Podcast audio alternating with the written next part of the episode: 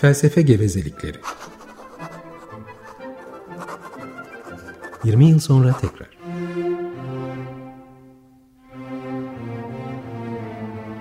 Hazırlayan ve sunanlar Oruç Araoba ve Ferhat Taylan.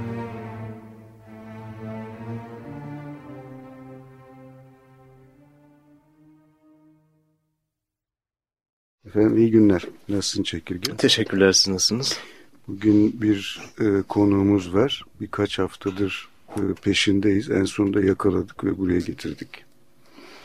O daha önce de yakalanmıştı. Peki sen istersen tanıt konuğumuzu. Evet Pınar Selek'le beraberiz bugün. Aralık sonunda tahliye edildi. Açık Radyo dinleyicileri hatırlayacaklardır. 98 Temmuz'unda Mısır Çarşısı'ndaki olaydan dolayı e, tutuklanmıştı. E, onunla bu e, sürecin bizim açımızdan da kendi açısından da belki daha önce Aralık sonunda tahliye olduğu zaman medyada dile getiremediği, e, söylemek istediği kısımlarıyla ilgili e, konuşmayı düşünüyoruz. Evet. Hoş geldiniz öncelikle. Teşekkür ederim. Hoş geldiniz. Şimdi bir yani biz böyle yani siz herhalde e, duymadınız bizim e, daha önce dinlememiştim. Yani, sizin, yani sizle ilgili bir şeyler söyledik. Ee, şimdi anladığım kadarıyla e, mahkeme sürdüğü için çok fazla bir laf edemeyeceğiz. Yani yasal olarak herhalde. Evet. Ee, yani mahkemeyi etkilemek gibi bir amacımız yok tabii. Yok. Fakat en azından Mısır Çarşısı olayında suçsuz olduğumuz kesinleşti değil mi? Tabii o kesinleşti. Hı hı. Fakat e, ben şunu söyleyebilirim. Hani bana yönelik komplo Mısır Çarşısı ile başlamamıştı zaten. Mısır Çarşısı evet. daha sonra giydirilmiş bir suçtu. Anladım. Daha çok e, tabii olay çok boyutlu ama e, ben olayın hani gerçek yaşanan boyutuyla söyleyeyim. Daha çok hani bir toplumu ya da yaşananları anlama çabasına yönelik bir bomba komplosu biçiminde gelişti. Yani bir barış e, çabasını sabote etme biçiminde gelişti. Daha sonra e, Mısır Çarşısı olayı bindirildi bunun üzerine. Yani tek başına şey değil e, dava ve bütün bu süreç Mısır Çarşısı değildi. Fakat daha sonra her şey e, yani davanın temel noktası Mısır Çarşısı oldu. Evet. E, her şey ona bağlandı ve öyle yürüdü. Şimdi peki bize yani adım adım anlatır mısınız? Biz çünkü bir oturup böyle konuştuk. Acaba nasıl olmuş olabilir? Yani şimdi orada yani tamam bomba değilmiş e, yani gaz tüpüymüş o ortaya çıktı sonra da ama yani e, işte polisin, savcının bilmem neyin bir takım attığı adımlar oldu ki siz en sonunda içeri girdiniz bu yüzden. Evet. Olmayan bir şey yüzünde. Nasıl oldu? Adım adım bunu... Yani somut olarak da evet. anlatabilirim. Tabii e, benim çıkardığım dersler e, somut olayların dışında şeylerdi aslında. Evet. E, yani bu süreçten, hukuki süreçten en çok e, etkilendiğim ve sorguladığım boyut e, eskiden daha kavramsal düzeyde oluyordu. Tabii şimdi içinde yaşayınca e, somut olarak o sahnenin içinde birçok şeyi görüyorsunuz. E, aslında geçerli olan hukukun insanların koyduğu yasaların daha doğrusu yaşamın yasalarında hiç örtüşmediğini çok e, görüyorsunuz. Yani arada müthiş bir gerilim var. E, insanların koyduğu yasalar maalesef e, yaşadığımız o karmaşık gerçekliği anlamaya, çözmeye, e, onu tanımlamaya yetmiyor. Bu benim davamın dışında bir gerçeklik. E, fakat dava e, çok o, ileride çok daha yoğun tartışılacak. Buna eminim. Şu anda belki sürdüğü için e, çok daha farklı boyutlarıyla tartışılacak. E, durum şuydu. E, işte bir sosyologtum ben. Ya daha yeni aslında. Hani öyle yansıtıldığı gibi çok anlaşanlı bir sosyolog değildim. E, e, sadece sosyolojiyi öğrenmiştim. Araştırmam da tek başına sosyolojik bir araştırma değildi. Zaten öyle ayrımlar yapmayı daha sosyolojiye başladığım zamandan beri sevmiyordum ben. Yani sosyolog olmak, işte bir sosyolog olarak toplumu anlamak vesaire. Asosyoloji diye bir dergi çıkarıyorduk zaten o zaman. Ee, yaşamın da tek başına sosyolojiyle anlaşılabileceğini düşünmüyordum. Ama e, tabii öğrettiği, eleştirdiği noktada bile öğrettiği çok şey oldu. Daha çok e, bu toplumun içinde yaşayan bir insan olarak yani yaşanılan sorunları e, ön yargısızca e, anlama isteğiydi benimkisi. Burada sosyolojiyi de e, değer kullanabiliyordunuz. Sanatı da yani birçok şeyi birden anlamak için e, sosyoloji biraz daha açıklıyor bazı şeyleri belki ya da açıklamaya yardımcı oluyor ama benim e, biraz daha farklıydı. Bir savaş gerçeği var. E, bu savaş gerçeğini e, yargılar üzerinden yargılamaktan çok e, daha içine girerek anlamaya çalışmak oldu. Sormak yani bu kadar. Yani çok e, öyle üst düzey bir şey değil. Evet. E, şu var yani. İsmail Beşikçi yapmaya çalışmıştı onu birkaç. Evet. E, yani, birkaç on yıl önce. Ama pek dinlemediler benimki, onu da. Evet benimki şöyle bir şeydi yani e, gidip sormak yani nasıl tanımlıyorlar yaşamı? Niye böyle yapıyorlar? Yani bir şeyi anlamadan çünkü e, çözmek mümkün değil. Nerede duruyorlar? Dünyayı nasıl tanımlıyorlar? Kendilerini nasıl tanımlıyorlar? E, onların durduğu yerden yaşam nasıl görünüyor? E, ön yargısızca ben bunları dinlemek istedim. Bu bir sosyolog olarak değil yani bu toplumda yaşayan herhangi bir insan olarak çünkü e, iletişimsizliğin çok yoğun iletişim araçlarıyla örgütlendiği bir toplumda yaşıyoruz ve e, çok özgür düşünebildiğimi, çok özgür e, değerlendirebildiğimi, yargılayabildiğimi düşünmüyordum zaten. Bundan dolayı o sınırları aşmaya çalışıyordum.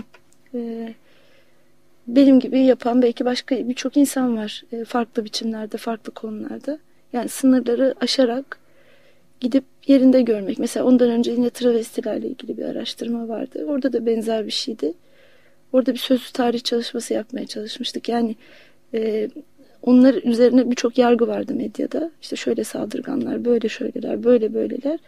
Ben bir de onları konuşturmak istedim. Yani onlar nasıl değerlendiriyorlar kendi bulundukları noktada. Artı tabii benim de kendi bulunduğum yerdeki bir değerlendirmem olacaktı. Yani e, sadece onların değerlendirmeleri değil de ben de kendi işte araştırma öyle gelişti. Kendi işte bakış açımı ortaya koydum. O bakış açısından ben nasıl görüyorum bunları ve onlar nasıl görüyorlar gibi bir şey. Tabii araştırmam elimden alındı. Yani e, böyle 700 sayfalık ciddi bir çalışmaydı. Hı. Tabii. Bayağı büyük bir çalışmaydı. Müsaade mi ettiler? Yok oldu yani çalışma yok şimdi. e, ben Avrupa'ya gitmiştim. Orada çeşitli işte e, bu hareketin sorumlularıyla vesaire görüşmüştüm. Fakat isimlerini koymadım. X, Y, A, B, C diye. Daha sonra e, işte onların işte şey tezleri falan vardı. Ateşkes öncesi bir dönemdi. İşte ulus devlet. Şimdi, şimdi, şimdi bakın Pınar aslında yani lafınızı kestim Tabii. ama yani ben yani sizin kendi Hı. Kendi kişisel durumunuzda bir şeyi görmeye çalışıyorum. Onu bize anlatabilir misiniz? Tabii. Ee, yani bir işte yani hukuk sistemimiz var. Evet. Nasılsa işte öyle. Hı hı. Yani şimdi e, yani suçlu olduğunu bilen birisi bu sistemin içine girdiği zaman belli bir biçimde kendisinin suçlu olduğunu kendisinin bilen suçlu olduğunu bilen birisi Hı. o sistemin içine girdiği zaman ona ben belli bir belli ne bileyim bir gözle bakar. Evet. Yani nasıl bir gözse o. Şimdi suçsuz olduğunu bilen birisi bu düzenle, bu sistemle karşılaştığı zaman ne oluyor? Onu bize anlatmaya çalışabilir misiniz? Çünkü yani bizim işte insan hakları denilen şeylerle ilgili pek az şey bulabildik ama e, bulduğumuz temel şeylerden birisi çiğnenmek ve korunmak. Evet. Yani insan hakları çiğneniyor ve işte korunması gereken şeyler. Hı hı. Yani şimdi suçsuz bir insan suçlu sayılıp da onunla ilgili bazı işlemler yapıldığı zaman bir hak çiğneniyor. Evet. O durumda kalmış bir insan olarak bize yani bir şeyler anlatabilir misiniz? Tabii e, yani şöyle bir Siz bomba falan koymadığınızı biliyordunuz. Biliyordum çok iyi biliyordum. Mi? Yani onlar da biliyordu şimdi. Evet, yani herkes biliyordu. Bomba koymuş olsaydınız Hı. bir başka türlü olurdu ama siz evet. yani biliyordunuz ki Hı. bomba koymuş. Da, e, bomba yoktu zaten. evet. Yani ayrıca. Şimdi şöyle bir şey var aslında çok e, garip bir şey. Yani dava sürecinde ben onu çok yaşadım. Bir de o dönem işte bu geçmiş yani Türkiye'nin yakın tarihini falan oku, okudum. Orada da yani kendimde çok ortak yanlarını gördüğüm birçok insan oldu aslında. Seni hep savunma durumunda bırakıyorlar. Yani Hı. öyle bir şey ki e, aslında sen sorgulama diye e, birdenbire bir savunma pozisyonu içine düşüyorsunuz. E, davanın başından itibaren hatta daha ilk yakalanma anından itibaren böyle bir durum oluyor. Suçlu yani aslında suç falan yok ortada ama siz birdenbire suçlu pozisyonda düşüyorsunuz ve evet, hukukun e, bir de bunun içine medya birisi, e, tabii yani suç kanıtlanmadıkça herkes suçsuzdur ilkesinin tam tersi. Tam tersi bir şey ve siz sürekli suçsuz olduğunuzu kanıtlamaya çalışıyorsunuz. Yani bir de bunun işin içine medya girdiği zaman e, bir de bu topluma yaydığı zaman e, artık siz sizden çıkıyorsunuz. Yani olay sizle mahkeme arasında ya da sizle hukuki kurumlar arasında değil. Bütün bir toplum katılıyor yargılamaya. Bu çok ağır bir şey. Ve siz sürekli insanlara e, suçsuz olduğunuzu, aslında bu işi yapmadığınızı, işte komployu vesaire hep anlatmak durumunda kalıyorsunuz. Ama aslında sizin anlatacağınız ya da anlamak istediğiniz şeyler çok farklı şeyler. Yani siz çok daha farklı bir, yani bir yerden yola çıkıyorsunuz. Yapmamış olduğunuz bir şeyi yapmamış olduğunuzu nasıl kanıtlayabilirsiniz ki? İşte yani değil mesela yani işte görüşe geliyor insanlar inanmıyorsun değil mi? Falan gibi. Yani böyle bir şey gelişiyor. Fakat ben e, yani o, o süreçte daha ilk başta bunun mesela Mısır Chelsea olayı ben cezaevindeyken bir ay sonra falan bana yüklendi. Daha ben yakın tabii. Ee, ondan sonra yani ben cezaevindeyken televizyonda kendi resmimi gördüm. İşte birilerini çıkarmışlar. İşte onlar diyordu Mısır Chelsea'sine Pınar'la birlikte bomba koyduk falan. Ben cezaevinde kimdi onlar işte onlar da şimdi bizim mahkemede e, yani inşaat işçileri falan böyle çocuklar. E, onları benim tanımadığım insanlar yani. Sonra mahkemede kendileri söylediler zaten yoğun işkence altında. İşte bu kızı tanımıyoruz ama işte Pınar Selek'le ilgili ifade vereceksiniz dediler. Biz de bunu yaptık dediler. E, hatta işte daha sonra e, itirafçı cezaevlerine... Bunun, bununla ilgili bir işlem yapıldı mı? Yani onu söyletenlerle ilgili. Yok yani yapılmadı. Onlar sadece işte biz şubede bunları imzalamak zorunda kaldık ama yani biz bu insanı tanımıyoruz. İşte yoğun işkence altındayız. Hatta şimdi Kırklareli cezaevine götürmüşler. Orada da diyorlar bize baskı var. Hala sürüyor baskı ama onlara sevk de yapılmadı mesela. Hala orada kalıyorlar. Yani öyle insanlar. Fakat bomba olmadığı anlaşılınca yani o yalan ifadelerinde şey olduğu ortaya çıktı. Fakat ben başka bir şey daha çok biraz önce hani o somut olay daha uzun da ee, yani birdenbire böyle ya, suçsuz olduğunuzu anlatmaya çalışıyorsunuz. Şimdi ben e, ilk başta yani araştırma 700 sayfalık dedim yani birçok şey biriktirmiştim ve insanlara söylemek istediğim çok şey vardı. Şimdi bu Mısır çarşısı, bu bomba, bu meseleler olmadan önce ben çok daha farklı bir yerde. Hiç ismi bilinmemiş, tanınmamış. Hiçbir zaman da bunu istemedim mesela. Yani siz olmak istediğinizin... Neden tutuklanmıştınız peki daha önce? İşte ben bu araştırmam dolayısıyla Araştırmadan dolayı. alındım e, işte bunun sorgulaması yapıldı. Fakat daha sonra e, bunun sorgulaması yapıldı. Daha sonra e, üzerimde bomba bulunduğunu iddia ettiler. E, işte yardım yataklık yapıyorum. Yani araştırma yaparken aynı zamanda bomba sakladım. Üstelik araştırma barış araştırmasıydı e, gibi bir şey. E, ama daha sonra şey ortaya çıktı mahkemede. Mesela üzerimde daha doğrusu bizim o travesilerle birlikte yaptığımız atölyede bulunduğunu iddia ettikleri bomba ben yakalanmadan önce balisteye verilmiş falan. Onlar mahkemede açığa çıktı. Fakat ama insanların kafasında bir şey, e, bir soru işareti bırakma. Yani ben işte e, bir insan olarak hatta bu işlere hiç bulaşmamış birisi olarak ama muhalif birisi olarak anlamaya çalışıyorum. Bir şeyler şey yapmaya çalışıyorum. Birdenbire bir işte PKK'li damgası, yardım yataklık yapan birisi damgası. Ondan sonra sizin söyleyeceğiniz hiçbir sözün ne hükmü kalıyor ne anlamı kalıyor yani böyle bir şey. E, birdenbire o duruma düşüyorsunuz. Ben de mahkemenin başından itibaren tabii o pozisyona düşürüldüğümü bildiğim için kendimi hiç savunmadım bu boyutta.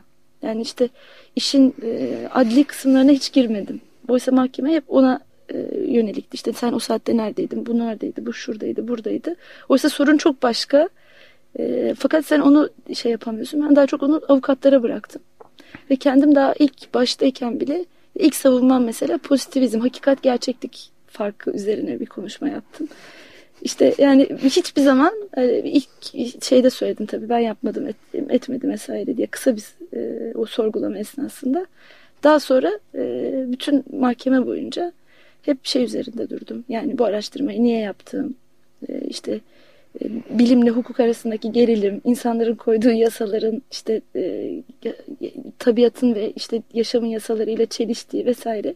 Hakimler pek anlamadılar. E, kızdılar böyle aramıza bayağı bir şey oldu ama ben dava biraz tarihsel bir dava ve bu ileride hani kalıcı olabilir, gelecek kuşaklar için yararlı olabilir e, düşüncesiyle daha çok. Yani yoksa mahkemeye yararlı olmayacağını biliyordum. Ama o yüzden evet, hiç yani savunma biz psikolojisine biz girmedim. Biz de şu anda onu yapmaya çalışıyoruz. Evet, savunma psikolojisine e, çok fazla sokmadım kendimi. Onu demek istedim. Evet. Anladığım ee, kadarıyla ben e, evet. özür dilerim. E, siz sonuçta o davada artık hangi suçtan yargılandığınızı bile e, anlayamaz hale gelmiş bir durumda. Tabii Kafka şey gibiydi evet. yani öyle bir dava ki yani sizin dışınızda ayarlanıyor. Kafka'nın davası var ya. Siz televizyondan görüyorsunuz mesela işte. Evet çok şeyleri. sanal bir şey yani sizin çok dışınızda oluşmuş bir sahne gibi yani bir film gibi içine giriyorsunuz. Ama ben şey dedim hatta ilk e, şubedeyken bile Pınar dedim bu yolun sonuna kadar yürü yani ürkme devam et. Yani bu da bir yaşamı bir parçası. Belki bu psikolojik olarak kendine güç vermeyle bağlantılı bir şey ama hani ürkme ve devam et dedim. Hani neler olacak bakalım. Ee, hani sadece uzaktan bakmak değil şimdi yaşayacaksın. Buradan ileride daha farklı dersler de çıkarabilirsin. Hani anlamaya çalış. Çünkü bir sürü benim gibi insan var. Hani ben yaşamışım çok mu gibi. Bir e, anlamlandırdım. O noktada çok zor olmadı benim açımdan. Burada ben şey soracağım. Biraz e, aşikar değil miydi baştan? Yani e, Ha yani tabii ben başıma bir şeyler geleceğini tahmin ediyordum. Yani cezaevi işte sorgu bütün bunları şey ama Mısır çarşı gibi olayla karşılaşabileceğimi evet. açıkçası aslında Türkiye tarihini iyi okumuş olsaydım daha önceden cezaevinde biraz daha ona yoğunlaştım. Daha iyi şey yapabilirdim. Bunlara da hazırlıklı olabilirdim. Hazırlıksız açık söyleyeyim hazırlıksız yakalandım biraz bu noktada. Şimdi e, çıktıktan sonra da aslında yani ben e, sadece m, cezaevi mahkeme süreci olarak ele almıyorum bu meseleyi. Çıktıktan sonra çok daha yoğun bir kuşatma gelişti benim açımdan. Aslında bir işin e, ara verdikten arası. sonra on, onlara dönelim bir ikinci bölüm halinde. Oldu peki. Yani Hı. Şey Pınar Hanım biraz e, şey heyecanlısınız anladığım kadarıyla. Burası da böyle şey gibi hücrenize benziyor mu? Yok biz koğuşta evet. kalıyorduk. Nasılsın Barış'cığım? Demin sen yoktun başka birisi var. Şimdi efendim günün mana ve emniyetine binaen e, marş çalacağız. Şaşırtıyorsunuz beni. Niye? Ne, e, hangi mana ve ehemmiyet? Bilmem. Tamam. Şimdi düşün artık. Şimdi Reşadiye Marşı bir numara. E, bestecisi Italo ne? Bevi, Bevili. İtalyan anlaşılan. E, Sultan 5. Mehmet için bestelenmiş. Dinliyoruz. Açık Dergi Şimdi bir de herhalde padişahım çok yaşa dememiz gerekiyor değil mi? Şimdi şunu yani biraz önce biraz konuştuk Pınar Hanım'la. Ben şunu merak ediyorum Pınar'ım. Yani bir insan işte tek başına bir kişi. Yine başka kişilerin, başka insanların düzenlediği ve yönettiği bir işte hukuk sisteminin içine giriyor. Yani hukuk, yani hak. Ve işte yani deniyor ki onun hakları var. Şöyle hakları var, böyle hakları var şunlar ona yapılamaz. Ancak şöyle durumlarda yapılabilir bilmem ne falan. İşte bir de mahkeme var. O da o da yine haktan geliyor. Bir hüküm verecek. İşte yani suçlu mu suçsuz mu olduğunuzu belirlemeye çalışıyor. Ne geliyor insanın başına? Yani onu yani yani en içten duyduğunuz şeyleri anlatmaya çalışın. Yani demin işte izin aldım mı? İsterseniz sormayayım. Sorayım mı? Peki. Yani işte işkence. Tabii yani olayın tek bir yönü işkence değil aslında. Ben onu söyleyebilirim. Hatta e, benim açımdan en hafif yönü e, fiziksel e, olarak yaşadığım şey oldu. E, hele cezaevine girdikten sonra e, yani kendimin yaşadığı işkencenin çok daha böyle çok önemli bir işkence olmadığını. İşte ben bir Filistin askısını gördüm. Başıma elektrik verildi. Onun dışında öyle e, hani insanların tecavüzü çok daha korkunç işkenceler yaşıyorlar. Onun e, çok daha hafifiydi. Fakat e, tabii insan olarak şunu kabul etmiyorsun. Hani babadır döver sever, devlettir yapar. Ya bir süre sonra meşrulaşıyor öyle bir şey. Yani e, insanlar şiddet o kadar doğal bir şey o haline geliyor ki sorgulamamaya başlıyorlar. Yani doğal bir şey gibi. Biraz öyle bir psikoloji de gelişiyor cezaevlerinde. Hani e, dayak yedim, şu vurdu, bu etti bilmem ne. Şimdi anladın mı çekirge günün mana ve emniyetini? E, şimdi dolayısıyla e, işkence yaşadım ama işkencenin en büyük boyut, yani en büyük şey şiddetin aslında en büyük şey benim açımdan yaşadığım fiziksel yönünden öte, öte e, senin seçmediğin ve kabul etmediğin e, istemediğin, senin iraden dışında sana biçilen rol, sana biçilen kimlik, e, kapatılma ve ondan sonra işte bütün toplumun önünde bir pınar sevgi. Sen, sen olma yani e, sen olmayan bir insanın sen olarak topluma, bütün insanlara sunulması.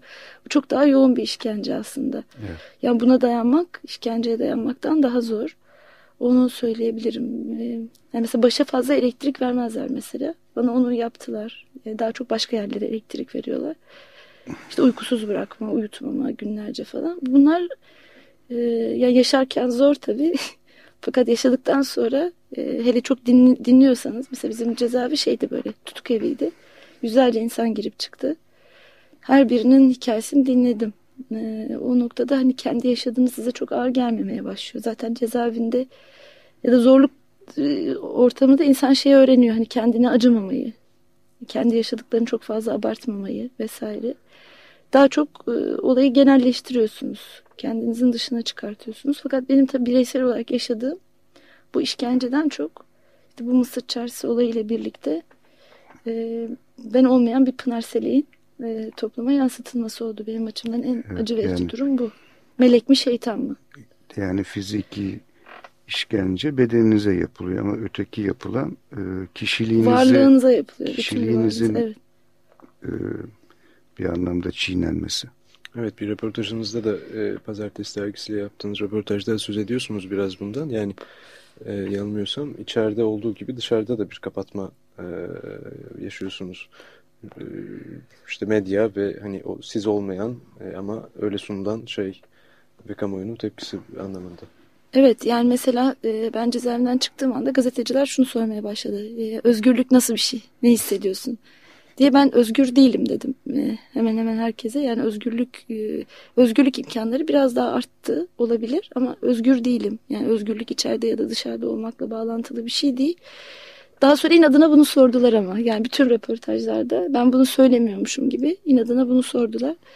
Daha sonra e, özellikle sadece medyanın değil e, korkunç bir kuşatma hissettim çevremde. İyi niyetli, kötü niyetli yani birçok şeyin. E, bütün kurumlar devreye girdi arka arkaya. Yani sen kendimi fırlatılmış gibi hissettim aslında. Yani cezaevinden çıktığımda en çok hissettiğim şey oldu. Yani fırlatılmışlık duygusu ve ipler sizin elinizde değil. Sürekli onu yakalamaya çalışıyorsunuz. E, herkes bir şey söylüyor size. E, işte mesela diyorlar ki işte mesela bana çok şey teklif eden oldu medyadan. İşte gel senle kırlara, bahçelere gidelim, deniz kenarlarına gidelim. işte orada çekim yapalım. Yani senin ne kadar normal, ne kadar iyi bir insan olduğunu, cici bir kız olduğunu işte herkese e, gösterelim. Ben kabul etmedim. Hatta yaz, söylediğim şeylerin çoğu tabii farklı çıktı. O da var. Ama o bir boyutu. E, işte benim söylediğim şeyler vardı. İşte barış, demokrasi devam edeceğim şu bu falan. Hemen uyarılar gelmeye başladı. Bak Pınar biz senin işte iyi bir insan olduğunu anlatmayı, anlatıyoruz. Bilmem e, çevrede de işte dostlar iyi şeyler falan. Yani sen iyi bir kızsın. Bak e, bu arada işte yavaş yavaş köşe yazıları başladı. İşte Pınar da o kadar masum değil tamam e, belki bomba yapmamış, patlatmamış ama hani e, şey e, bir işlere de karışmış, yardım da etmiş ya da bulaşmış. E, ne yapmış? Ne bileyim işte e, yani mesela işte açıklamaları e, Barış'tan bahsediyor, işte şundan bahsediyor. Yani öyle bir duruma geldi ki yani çok böyle yakın hatta en muhalif diyeceğiniz insanlar bile bana şey söyledi Pınar ama sözlerine dikkat et. Yani sen şimdi diğerleri gibi değilsin. Bak işte şu, şu şu insanlar çok rahat bazı şeyleri savunabilir ama sen yapamazsın. Sen işte hani masum olduğunu göstermek. Ya ben masumum zaten ve ben e, muhalif bir insanım. Ben cici bir kız değilim. E, ben onların anladığı melek kız da değilim. E, ya, yani öyle bir dayatmada bulunuyorlar size. Ya ya şeytansın ya meleksin ve bütün işiniz gücünüz tıpkı mahkemedeki gibi kendinizi savunmak oluyor. Yani e, insanlara ispatlamak. Yani Masum ben masumum. Ma ama neyin masumu? Hangi ölçülere göre masum? Hangi ölçülere göre melek ya da hangi ölçülere göre iyi? Ben zaten muhalif bir insandım. E, bir şey e, köşe yazarına benim bir okul arkadaşım, lise arkadaşım mektup yazmış. Arkadaşım değildi. O zaten lisedeyken de öyle çok çıkıntı birisiydi falan diye. Yani oradan anlaşılıyor zaten ne oldu gibi bir şey. Evet bu söz ettiğiniz masumluğun ölçütü de biraz herhalde medya açısından e, söylüyordunuz demin onu. İşte daha sıradan e, herkes gibi e, işte kırlara parklara giden e, normal bir insan olarak gösterilmekle herhalde masumluk o düzeyde eşdeğer tutuluyorlardı. Tabii öyle eşdeğer tutuluyor. Bu tabii müthiş bir normalleştirme şeyi. Yani senin üzerinde yapılan ve etkisiz kılınıyorsun. Ya bitiriliyorsun aslında. Ölüm gibi bir şey bu. Korkunç bir şey. Ben de inadına e, yani böyle olmadığını, masum olmadığımı e, söylemek için zorladım. Ben masum değilim. Yani masumiyetin ölçüsü benim için farklı. Yani sizin anladığınız an etliye sütlüye karışmayan bir ahmak değilim yani.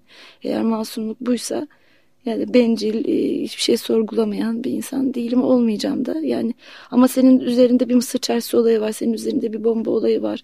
İşte sen e, daha farklısın artık diğerlerinden. Bu korkunç bir şey. Bir savunma yargılıyor diye bir kitapta yazarını unuttum da e, işte cezaevindeyken okumuştum. Orada şey anlatıyor işte böyle biraz farklı olan öyle çok siyasi de değil öyle normal insanlar. E, fakat şey işte biraz farklı olmaya çalışıyor falan. Onların işte yakalanıp idamla yargılandığını aslında çok e, hiçbir şey olmadan işte bir iki sene sonra beraat ettiklerini ve sonra kasap dükkanı işte bakkal dükkanı bilmem ne falan açtıklarını anlatıyordu. Böyle kendi avukat kendi yaptığı şeylerden yola çıkan bir şey. Yani böyle bir şey sizi büyük bir yük altına bırakma aslında bir suç altına bırakma ve sonra sizi etkisizleştirme gibi bir şey var. Ee, daha sonra da ben bulunduğum ortamlarda da çok dikkat ediyorum. Yani benim sözlerime yani böyle bir soru işareti var çünkü. Yani bırakalım hani Mısır çarşısı olayını. Yani bu iki buçuk sene cezaevinde yatmış. Şimdi iki buçuk sene içinde kesin e, işte şey olmuştur. Bir yerlerle bağlantı kurmuştur. Bir şey olmuştur. Zaten ne işi var? Mesela birkaç böyle sözde bilim adamı beni böyle şey yaptılar. Yanıma geldi. Bu sosyolojik bir araştırma değil ki. Yani sosyolojinin konusu dışında. Ee, senin yaptığın bu araştırma ne işin vardı senin? Ee, gidip bunu yapman. Yani sen bir şey var sende. Çok da masum değilsin gibi bir e, şey e, sıkıştırmaları falan olmuştu. Hala da var böyle bu tür şeyler yani. E, çünkü şimdi bilinen hakim sosyoloji ya da akademilerde hakim olan bilim adam insanı olma şeyi çok daha farklı.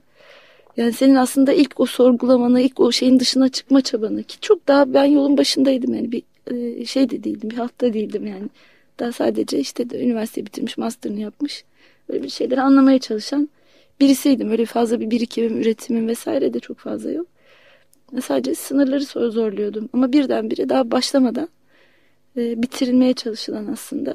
Ve birdenbire herkesin bütün projektörler e, üzerimde. Herkes tartışıyor yapıp ettiğimi, ne yaptığımı, ne tür insanlarla birlikte olduğumu. Aman işte Kürtlerle fazla görüşme, aman işte o insanlarla ilişki geliştirme, aman şunu yapma, bunu yapma. Tabii e, belki çok e, bütün bu olayları yaşamasaydım çok daha rahat belki.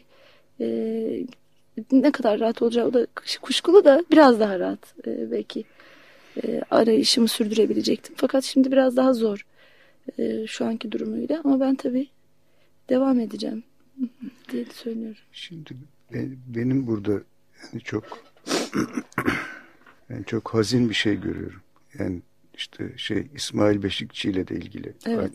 Aynı, şey aynı şey oldu. Bütün o gürültü patırtı İsmail Beşikçi gibi, sizin gibi, sizin nasıl bir araştırma yaptığınızı bilmiyorum. İsmail'in hemen bütün kitaplarını okudum. Onlar yani bu tür araştırmalardan çıkacak sonuçlar aslında bir sürü şeyi önlemeye yarayabilirdi. Tabii kesinlikle. Bunu anlamadılar.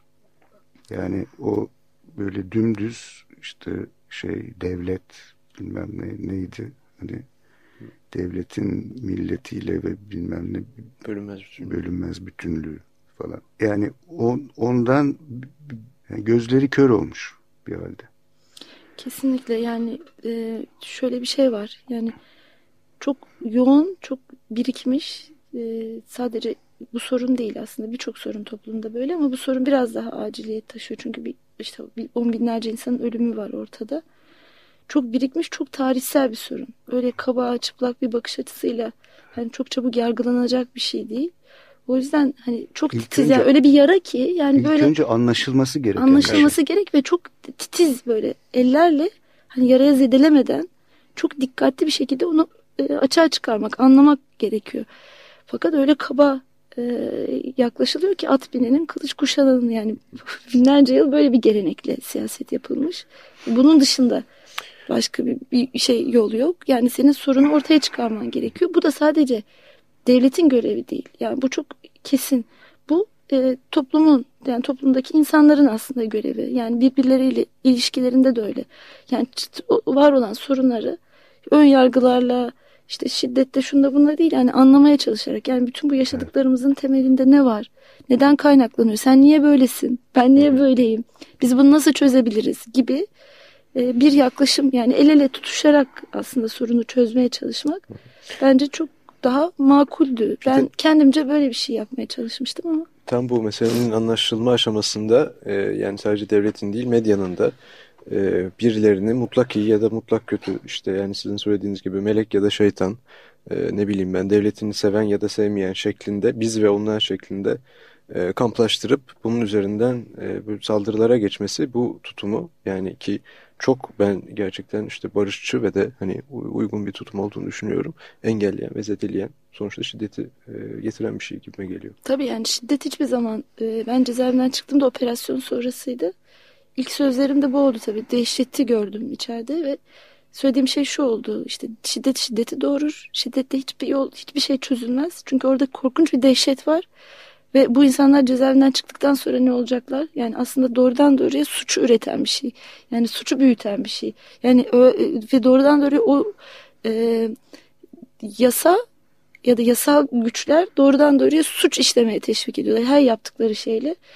Ve bunu çok yakından gördüm yani tek bir operasyon olarak. Onun dışında yani toplumda da bu var. Sadece devlet değil bütün kurumlar böyle işliyor. Devleti bu noktada tek başına böyle şey yapmamak da lazım. Bütün kurumlar şu anda böyle işliyor. Ee, aslında hani bir şey var ya bütün toplumsal sözleşmeler şimdiye kadar savaş üzerinden kurulmuş. Ee, aslında bütün yani bütün bu toplumların kuruluşuyla ilgili bir soru. Çok daha derin. Ama işte hani diyelim bizim son yaşadığımız e, evet. bu olayda da bunun biraz daha trajik, dramatik bir şeyi. Evet. Cumhur, Cumhurbaşkanı bir bakana anayasa fırlatıyor. O bakan da geri fırlatıyor değil mi? Şimdi biz efendim yine bir bakalım bakalım burada günün mana ve emniyetine uygun ne bulabiliriz? Bak üf. Milleti Osmani Marşı, Vatan Marşı, bestecisi M. Zati Bey. Üç numara barışçı. Mızıkayı Hümayun Orkestrası çalıyor. Evet efendim. Ne dinledik? Milleti Osmani Marşı'nı dinledik. Vatan Marşı. Bu çok ilginç bir CD. Burada biz şey yaparken bulduk. Osmanlı marşları diye. Kalan arşiv servisi şey yapmış. Bizim programcılarımızdan Cemal Ünlü'nün araştırmalarıyla yapılmış. Ee, tavsiye ederiz efendim. Çok iyi. Belki bir tane daha çalabileceğiz. Evet. Yani şimdi peki yani şunu biraz anlatmaya çalışır mısınız? Yani polis, savcı, mahkeme. Evet. Yani nasıl bir işleme oluyor? Yani, yani sizin durumunuzda yani suçlu olduğunu bilen bir insan olarak bilen şimdi, bilen bir insan olarak suçlu, suçsuz olduğunu suçsuz bilen olduğunu, bir insan olarak evet. onlar onlar onlar sizin yani suçun yani suçlu olduğunuzu tespit etmeye çalışıyorlar. Ne yapıyorlar? Nasıl, nasıl çok farklı şeyler işlem? devreye giriyor. İşte bunlardan bir tanesi işkence. İşkence burada tabii çok önemli bir rol oynuyor. Çünkü insanın iradesi dışında yani fiziksel baskı uygulayarak e, insanın ifade alacak. ifade alması yani kendi üzerine yapmadığı şeyleri söylemesi aslında. Orada insanın aslında yeniden e, kimlik sahibi edilmesi gibi bir şey şiddetle Yani durduruyor seni şiddetle senin varlığına müdahale ediyor senden başka bir varlık yaratıyor yalan bir varlık. Ee, bunu sonra başkaları ve, aracılığıyla size ve yönelik yani yapıyor. Bulmaya çalıştığı da doğru olan değil. Tabii yani işte zaten sorun değil burada. Mi? Yani evet, bu mekanizma tam o bu mekanizma böyle işliyor. Yani aslında o biliyor ne doğru olduğunu ya da aslında ispatlamak istediği bir şey var önceden. Ee, çok kesin bir yargısı var. Çünkü işlerini ona göre yürütecek. Sistem böyle işleyecek. Sistemi böyle işleyebilmesi için başka türlü bir bakışın, başka türlü bir anlayışın ya da bir hakikatin ortaya çıkmaması gerekiyor. O noktada bildiği doğrunun şey yapması, ispatlanması gerekiyor. E, dolayısıyla e, orada birincisi işkence devreye giriyor. İkincisi psikolojik baskılar devreye giriyor. E, daha sonra e, hukuk süreci başlıyor. Hukuk süreci e, aslında yani sadece benim yaşadığım değil aslında. Yani mesela bu savaş dolayısıyla on binlerce insan cezaevlerinde. Yani hiçbir ülkede var mı on binlerce insan siyasi suçtan içeride olsun? Yani bu ülkede bir siyaset yapılamadığını gösterir aslında. Ee, şey Amerika bu konuda bizden biraz daha iyiymiş galiba Ömer'in dediğine göre. Siyasi, on binlerce insan siyasi yani suçtan orantılarsan belki biz ha. daha iyiyiz ama. Ha. Toplam mahkum sayısı galiba daha fazla ama siyasi suç Siyasi suç 10 bin üzerinde bayağı fazla bir rakam. Yani ondan sonra işte e, hukuk süreci başlıyor. Hukuk sürecinde de tabii son derece e, aslında hukukun nasıl yapıldığı ve şey yapıldığı çok önemli. Yasalar neye göre belirleniyor? Nasıl bir sözleşme hangi mantığın üzerinden belirleniyor? Son derece sav, katı. Sav, savcılar nasıl? Savcılar e, yani çok ne? son derece suçlayıcı. Yani onlar işte bir iddianame hazırlıyorlar polis ifadelerine göre. Hı. E, yani yoksa özel bir araştırma, bir felsefe, bir bakış açısı, bir yorum şu bu yok. Hani olayı anlamaya çalışan bilimsel bir yaklaşım yok. Son derece hani suçlamaya yönelik sadece ve sadece suçlamaya yönelik. Bu noktada Peki, kanıt yaratma. Sizle, sizinle daha önce konuştular mı? Kimler? Yani savcı bu yani bomba e, mahkemesinde savcı sizle özel olarak konuştu mu? Sizden Böyle bireysel tek tek. ifade aldı mı? Ee, yok mesela ilk şubeden hemen sonra polisle birlikte Polisten öyle bir, sonra hemen bir savcı olayı oluyor ama orada tabii Hı. polis yanınızda. Hı hı. Orada bir şey diyemiyorsunuz yani. Çünkü hemen sonra tekrar şubeye götürülme durumu var. Hı. Yani o bir sayılmaz zaten orada savcının şey yaptı. Hatta bizim mahkemede şey olmuş. İşte benim üzerime ifade e, veren birisi var. Savcıya gitmiş demiş Mısır çarşısı olayı vallahi yalan demiş savcıya. Sonra polisler onu almışlar. 15 dakika sonra geri gelmiş tekrar. Demiş ben pişman oldum. Vicdan azabı çekiyorum. Vallahi doğru demiş gibi bir şey mesela. Ee, yani şeyle kanıtlarıyla var bu savcı tutanaklarıyla. Yani o noktada o savcıyla görüşmem ilk şey fazla sayılmaz. Çünkü polisle birlikte olan bir durumu. Evet, yani polisten Ondan, ayrı olarak sizle konuşmuyor mu savcı? Yani polis hemen yanın arkada bekliyor. Ayrıca böyle bir bir tahkikat vesaire Ayrıca. uzun uzun olmuyor tabii. Yani işte e, yanınızda polislerin sizi götürdüğü şubeden hemen sonra olan bir durum var. O da hani öyle serbest e, bir koşullarda olmuyor. Zaten benim kolum çıkmış. Hani fiziksel olarak, ruhsal olarak çok şey bir durumda değilsiniz. E, polisin götürdüğü bir yer. Ve tekrar şubeye götürülme durumunuz var falan. Yani e, hadi benimki neyse diğerlerin daha da e, kötü olmuş.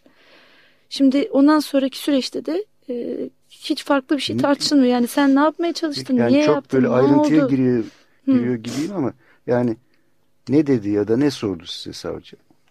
Yani bu e, şey bomba mahkemesi savcısı. İlk yani Mısır çarşısından Mısır önce. çarşısı. İşte bir diyeceğim var mı diyor. İşte sen tamam diyorsun yani ben araştırmacıydım falan filan. İşte ben zaten e, yani şubede şey yaptığınızı tekrar ediyorsunuz. Başka diyeceğim bir şey yok diyorsunuz. Çünkü polis bekliyor kapıda. Yani çok böyle bir şey açma durumunuz yok o durumda.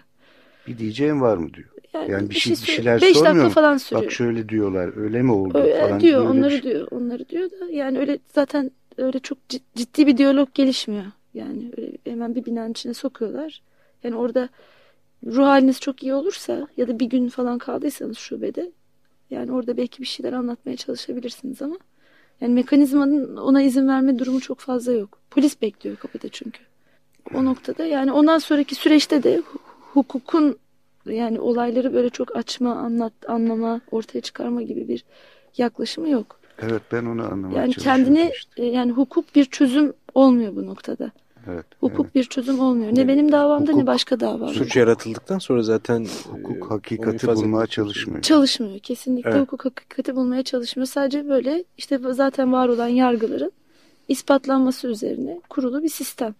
Daha ilginç bir şekilde neredeyse değil mi hakikati yaratıp yani onu yazıp imzalatıp ondan sonra oymuş gibi hakikat e, işlem yapma meselesi var. Böyle korkunç bir şiddet bu. Yani yaşanan olaylara, arayışlara, her şeye korkunç bir şiddet olarak gelişiyor. Benimki küçücük bir örnek. Yani biraz medyatikleşti Mısır çarşı olayı oldu ama bunlar her an, her dakika, her yerde yaşanan şeyler.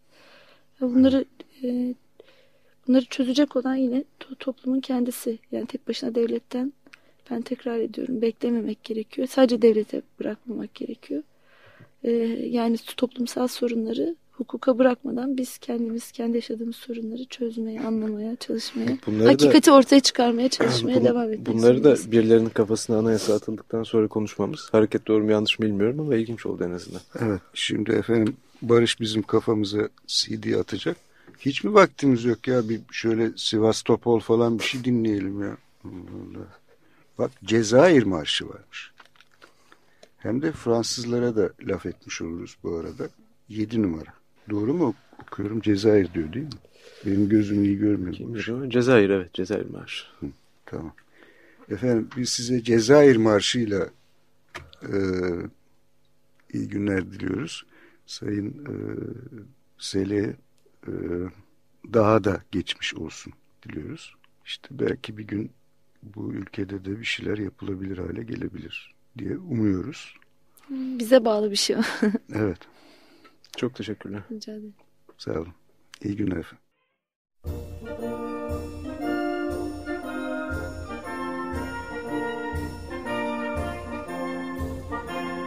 Felsefe gevezelikleri.